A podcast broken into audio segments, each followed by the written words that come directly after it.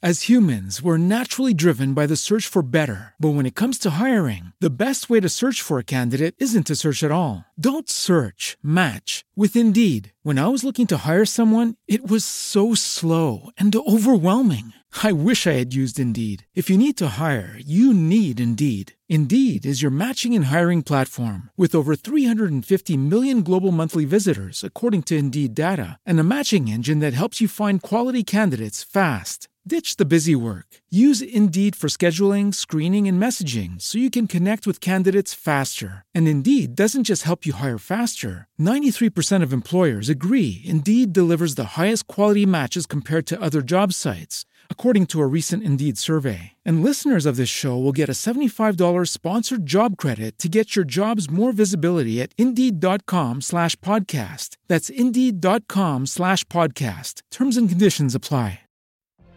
What if you could have a career where the opportunities are as vast as our nation, where it's not about mission statements, but a shared mission? At U.S. Customs and Border Protection, we go beyond to protect more than borders from ship to shore, air to ground. Cities to local communities, CBP agents and officers are keeping people safe. Join U.S. Customs and Border Protection and go beyond for something far greater than yourself. Learn more at cbp.gov/careers.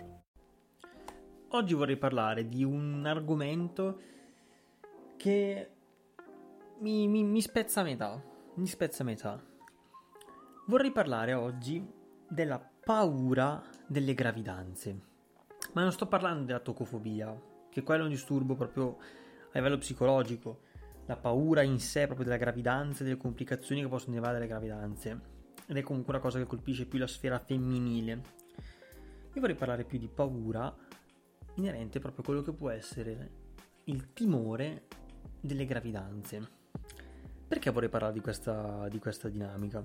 Punto primo perché effettivamente, per quanto si possa dire, esattamente un anno fa eh, ne parlavo con un'ostetrica eh, nella mia tesi, le nascite sono molto calate, ma nella sfera diciamo di conoscenze che ho, e, essendo che comunque ho 25 anni, ed è un'età, diciamo, a metà fra quello che può essere il giusto, far famiglia, e il comprensibile o l'impossibile, perché ci sono mm, varie fasce.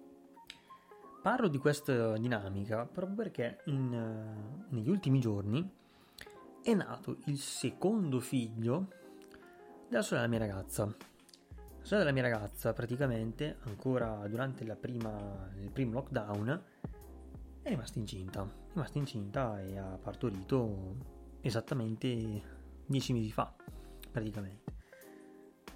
Poco dopo è rimasta incinta di nuovo. Ora non voglio aprire una mega parentesi sul cosa ne penso di questa dinamica perché veramente perderei ore e non è il momento adatto, ma chi lo sa, forse ne discuteremo prima o poi.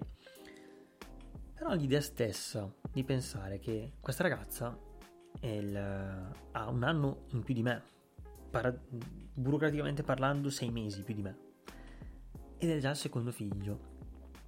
Ora, ci vogliono delle condizioni specifiche per poter eh, diventare genitori, secondo me. A volte, le, a volte si è preparati, a volte si capita, a volte capita che avvengano le gravidanze e persone giustamente dicono non me la sento di eh, porre fine a una, una, vita che deve ancora nascere. E quindi cosa fai? Con la favola prendi un po' la vita com'è. Ma non tutti hanno la capacità di prendere la vita per quello che è e si trovano quindi a, a fronteggiare queste dinamiche.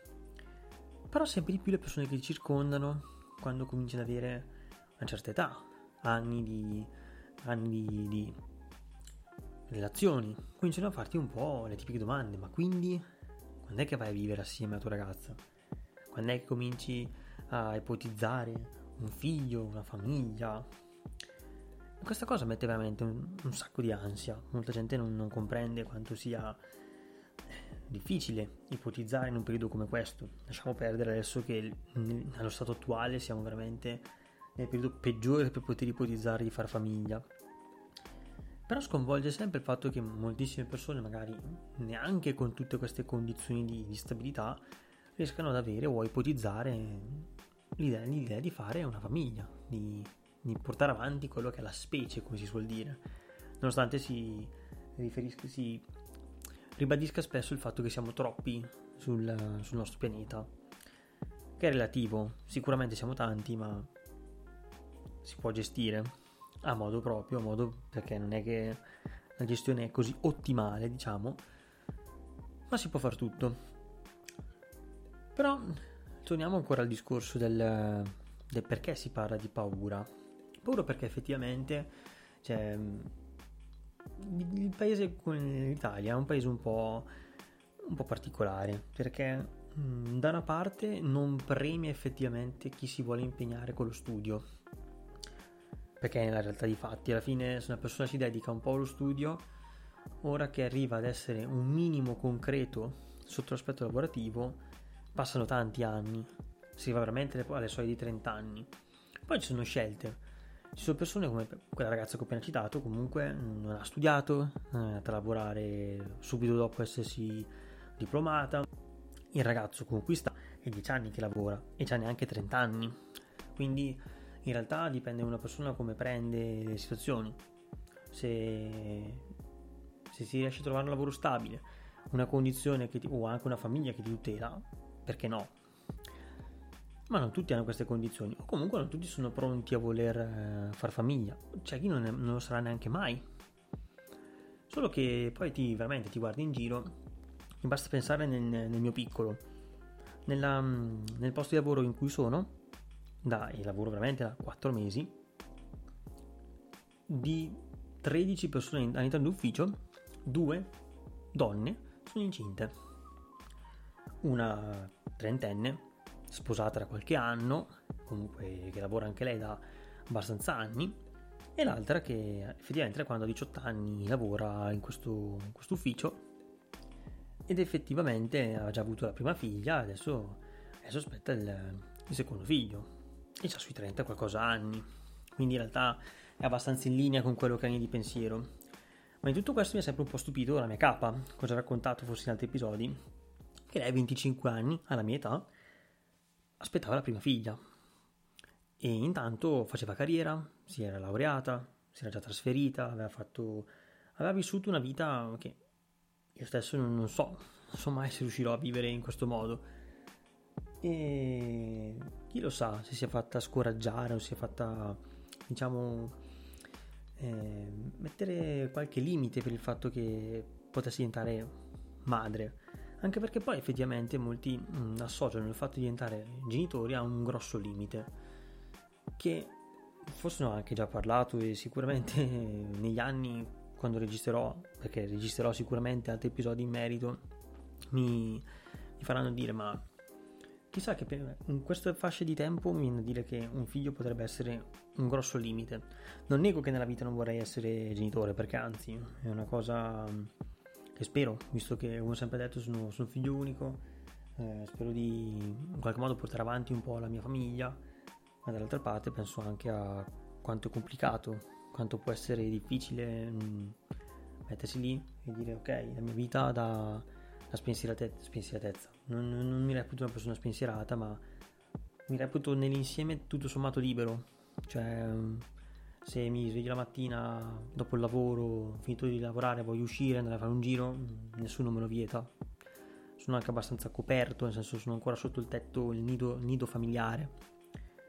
Quando poi tu crei la famiglia, sei tu che crei il nido, sei tu che dai le, le, le condizioni per far sì che le persone intorno a te quelli che fai crescere tu possa stare bene.